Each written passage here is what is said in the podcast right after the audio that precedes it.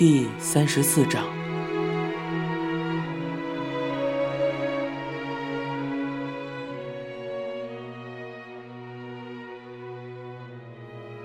冬日渐渐而去，梅花也已然花瓣凋零，职业棒球也开赛了。这年冬天几乎没有吃到妈妈的猪肉酱汤，就这么草草过去了。第二次化疗开始了，妈妈在第一次化疗中虚弱下来的身体，在第二次化疗中变得更加脆弱。妈妈整整一天都在吐得稀里哗啦的，但也没有什么东西可吐了。即使如此，人却总在洗手盆前低着头，像是要把胃、食道甚至舌头都吐出来似的。妈妈嘴唇裂开，血丝渗出，在少量的呕吐物里也掺杂着血丝，瞳孔像是流淌着葛粉汤一样浑浊，各种疼痛都变得剧烈起来，甚至会疼到呼吸困难。妈妈努力过了，被痛苦折磨着。但还在与化疗顽强的斗争着。为了找到前方是否存在都未可知的一丝奇迹之光，就在墨汁一样的黑暗中，无数次的饮下墨汁，再吐出来，处于无数次都要失去意识的生死边缘，于漩涡中晕头转向的，呼噜，呼噜，呼噜。妈妈真的努力了，然后。妈妈对我说：“我想，还是不做了吧。即使这种治疗持续下去，恐怕也是毫无作用吧。”我回应道：“那么，就不做了吧。”这并非是放弃，妈妈已经如此努力的寻找过了奇迹了。我想，至少在化疗里，是一张胡牌都没有了。在对痛苦的忍耐之间，已经把所有的可能性、所有放倒的牌都翻出来看过了，在这一处，也是白白受苦了。反正，就算是停止化疗，疫苗还是在用的，所以，其中或许会发生些什么现代的我们不能预知的事情。即使是医学中，不也充满了人们不知道的东西吗？虽然麻醉药能够免除人的痛苦，这个道理尽人皆知，然而，据说究竟为何打了麻药的人感觉不到痛觉，这其中的道理并未真正被解释出来，只是浅尝辄止罢了。人的生命，并非由零和一组成，就算输入了错误的数字，也有最终连接到正确线路的时候，这是毫无疑问的。在如此不确定的世界里，就算医生说了什么，也未必一定是言发必中的。每个人虽然总是希望知道一切，然而事实上，不知道的事情还有很多很多。世界的不可思议，形形色色的奇迹，我们不知道的事情还有很多很多。尽管如此，负责的医生还是把我叫出去，对我说。大概只剩下两三个月吧。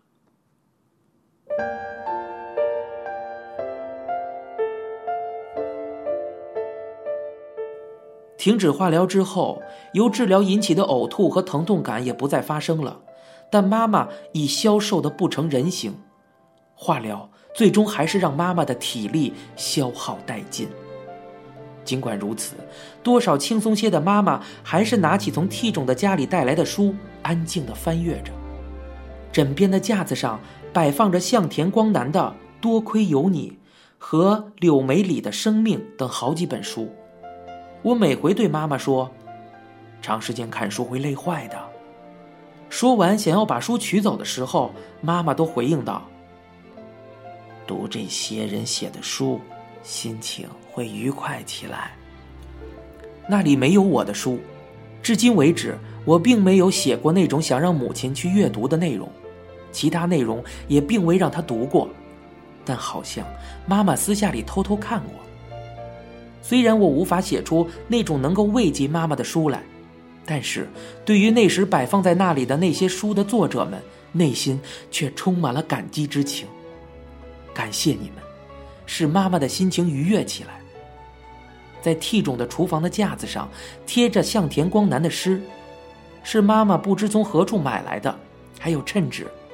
不知何时，妈妈把它贴在从饭桌看最醒目的地方，并经常凝视着。里面是这样写的：“只要你在那里，只要你在那里，那里就会拥有光明。只要你在那里，大家的内心就会享受安宁。但愿我。”也能成为你。这是妈妈所钟爱的向田光男的诗，其中描述的人物也是妈妈所向往的类型吧，是六十九岁的妈妈所想要成为的那种人的样子。但是，多多少少，对我而言，妈妈正如诗中所描述的，只要你在那里，是能赋予我光明，并带给我安宁的那个人。那么，如果不久之后，妈妈真的这样离开我们，我想，他也依然会为了某些东西而继续努力吧。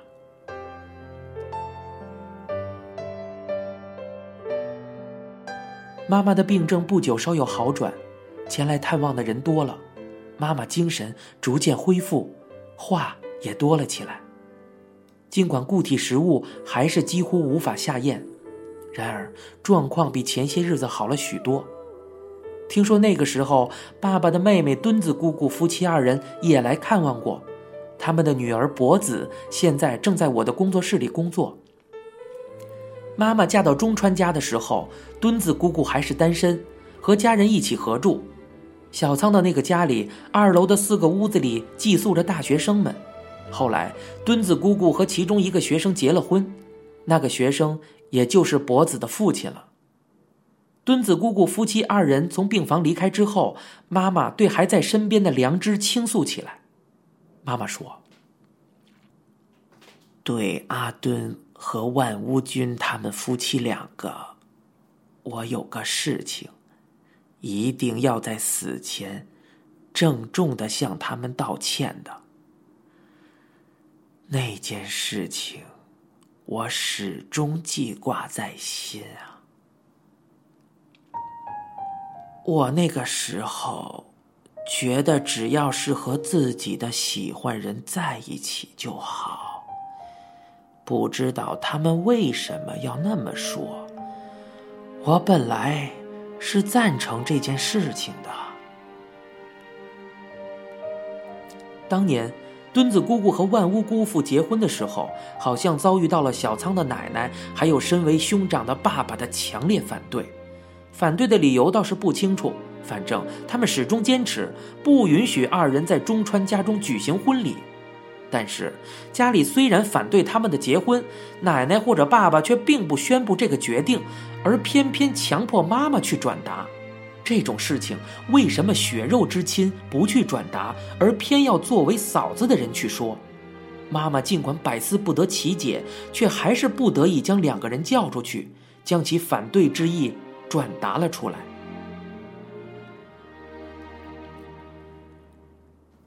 那个时候，两个人大概是对我极为反感吧，或是同情我也好。我虽然是赞成的，却无法那么说。那时我想，一定要为说过那样的话而好好的向他们道歉。不过后来不知经过了怎样的历程，两个人最终还是顺利的结婚了。而且随即，万屋君就调换工作去了美国，妈妈几乎再未与之谋面。博子也是在美国出生的，于是妈妈就在那种始终没有释然的后悔之中，度过了三十多年。在慌忙无措的每一天中，春天悄然而至，即使在充斥着柏油和水泥的东京，也同样是春回大地，万物复苏。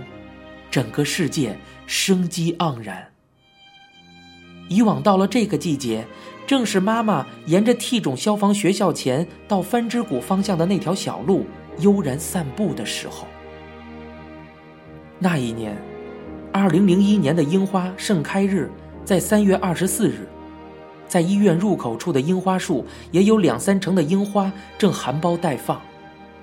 此时，与妈妈关系很好的姐妹野迪姨妈、惠美子姨妈、阿布姨妈三个人一起从福冈那边赶到了东京。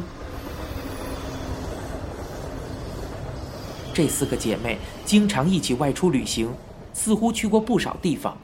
说起姐妹几个出去玩的话题呀，每个人都是像回忆起昨天发生的事情似的，时而大笑，时而吃惊，手舞足蹈的，一说起来就没完没了。在加喜的照片里，妈妈在那里都是微微斜着身子那样一个姿势，这好像是妈妈心目中最好的角度。对作为长女的野迪姨妈，妈妈总是有说不完的话，还经常收到她寄过来的包裹和零钱。妈妈和惠美子姨妈不厌其烦的互发信件，非常投机。阿布姨妈总是姐姐姐姐的叫着，像个小孩子一样对妈妈极为倾慕。两个人总是煲电话粥啊，玩牌呀，玩弹珠啊，还一起在电视机上玩我教给他们的魔法泡泡。这个游戏一玩就能玩到天亮。姨妈们都是听说了妈妈的病情，才纷纷赶来。三个姐妹来到病房里后，妈妈就像个小学生似的笑着，姨妈们每个人却都在苦笑。然后姨妈对我说：“小坚，能把你妈妈带到外面去吗？”说是在投诉的东京塔附近的酒店里，姐妹四个人一个房间里睡一晚。我说道：“嗯，那就这样吧。”从寒冬到来之起，妈妈就一直没有出去过。出去感受一下春风会很舒服。再说，樱花也多开了一些了。除此之外，最重要的是妈妈能和自己最喜欢的姐妹高兴的一起出门，同床共枕，一起闲聊着往事，安然入睡。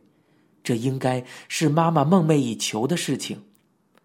妈妈这时的身体状态也很好，美金从医生那里也拿到了外宿的许可。即使在病房里，现在也并非在做什么特殊的治疗，只要能够心情舒畅，那就是求之不得的良药了。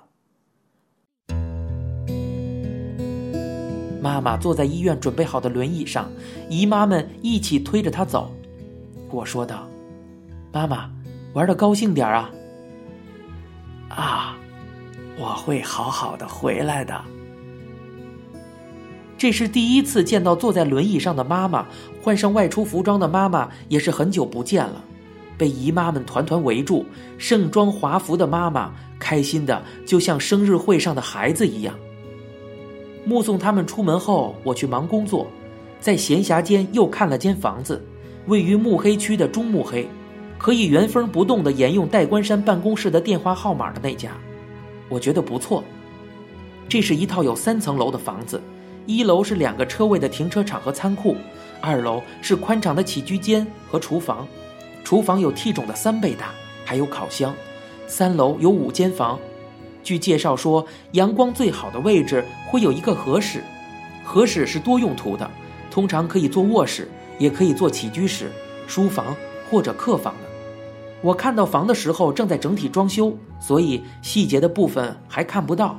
但是光照好的地方有合适，可以给妈妈住，每层都有独立卫生间，她也无需下楼。二楼可以作为工作室，等等，凡是想到的条件几乎都满足了。房租偏贵一些，但是并非支付不起。另外一个想租这房子的理由是，我发现告示板上写着，从这里步行不远处就是驼峰访问看护站。有这个地方在，感到内心踏实了一些。在这处房子里，我觉得应该可以一边照顾妈妈，一边好好做事了。傍晚，阿布姨妈用手机跟我联系：“喂，现在大家把吃的东西都带到酒店的房间里了，正在吃着呢。”我问道：“妈妈怎么样了？”姨妈说：“她呀。”可厉害了！你妈妈正在吃生鱼片呢。啊，这么厉害啊！能吃下吗？那个东西……你等等，换你妈妈来说。喂，听说你能吃生鱼片了？啊，遇到好的东西就变得能吃能喝了。电话里听到那边妈妈的笑声，我回应道：“挺好的，今天就住那里了吧？”啊，让加了床，我们在一个屋子里睡。啊。高兴了吧？挺好的。这就是所谓的病从于心吧。之前说连极软的东西都无法下咽的妈妈，现在竟能吃生的食物。从今往后，也许这种精神方面的东西才是最重要的。我跟姨妈说：“那就拜托了。”然后挂了电话。那天夜里，虽是春寒刺骨，但是姨妈们都来了。妈妈出去后，精神好的连生鱼片都能吃，很久都没有如此开心的夜晚了。有些日子没有喝酒了，但竟然并不想喝。也许我并非真那么喜欢酒精这东西，不过没有酒喝的深夜时间却过得很慢。我正想着今天看过的房子装修后的模样，头脑里浮现出妈妈看到大厨房后的喜悦的神情。姨妈又打来了电话。小坚，你妈妈晕倒了，已经被救护车送回医院了。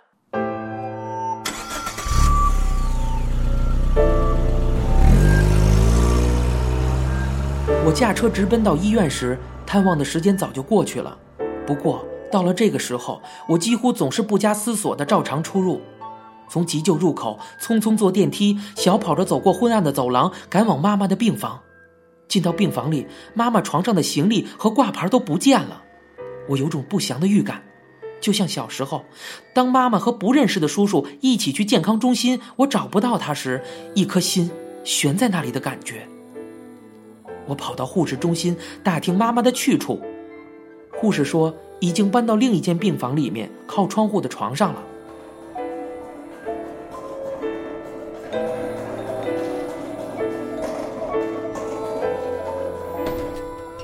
已经熄了灯的病房里侧，枕边的荧光灯还开着，妈妈已经睡了，点滴的数量增多了，不过看见她，我就放心了。妈妈的胃痛突然加剧，像是胃痉挛，好像打了麻醉药之后就睡了，因为是吃了生鱼片什么的吧，我想到，也可能是欢闹过了头。也可能，本是怀着一番奉献之心，不过，还是做了逞能的事情。但这种逞能，也是应该的。我想，姨妈们也是对这一点了然于胸，才做出的邀请。这样的话，姐妹四个人才能一起在医院之外的地方吃饭，才能偷闲共枕而眠。妈妈也应该觉得这样很好。我决定，今天就这样睡在妈妈身旁了，就坐在圆椅子上，头靠在床上趴一夜吧。从窗外侵入的冷空气虽然寒冷，不过还是这样决定了。不久，我迷迷糊糊的醒了过来，之后妈妈也睁开了眼睛，看向我这边接着她笑眯眯的，仿佛什么都没有发生过似的说。什么时候回来的呀？我回应道：“啊，我，我早就过来了呀。还是家里好呀。”“嗯，是啊。”妈妈好像是想起了什么，盯着我又说。你那个冰箱里放着大头鱼的生鱼片，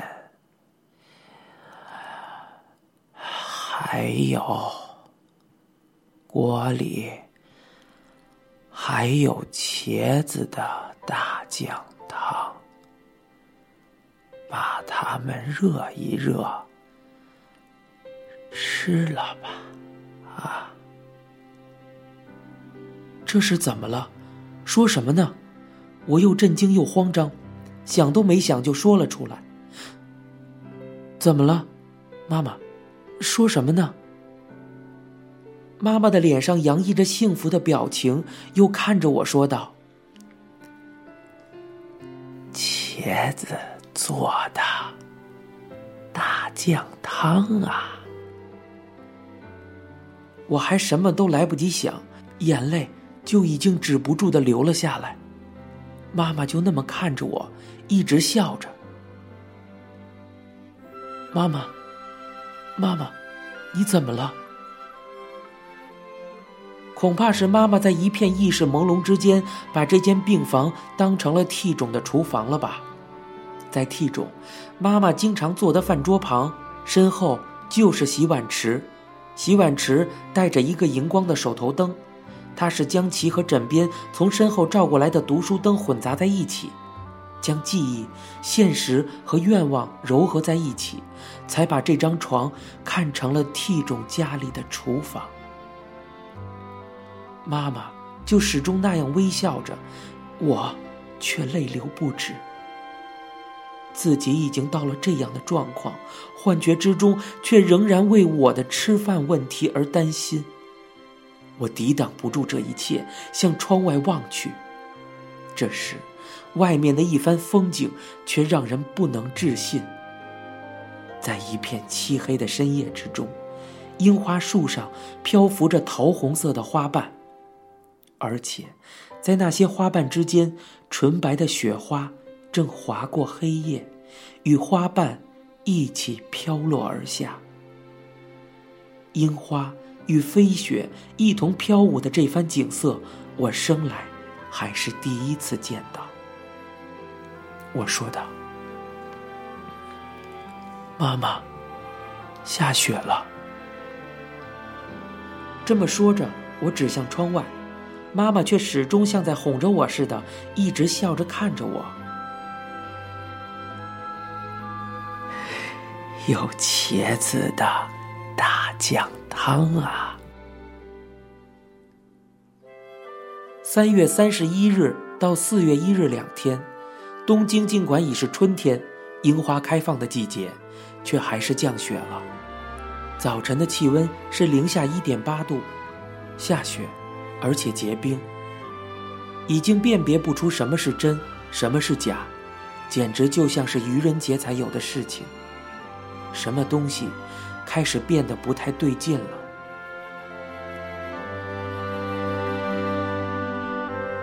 您现在收听到的是由一辆松鼠播讲的《东京塔》。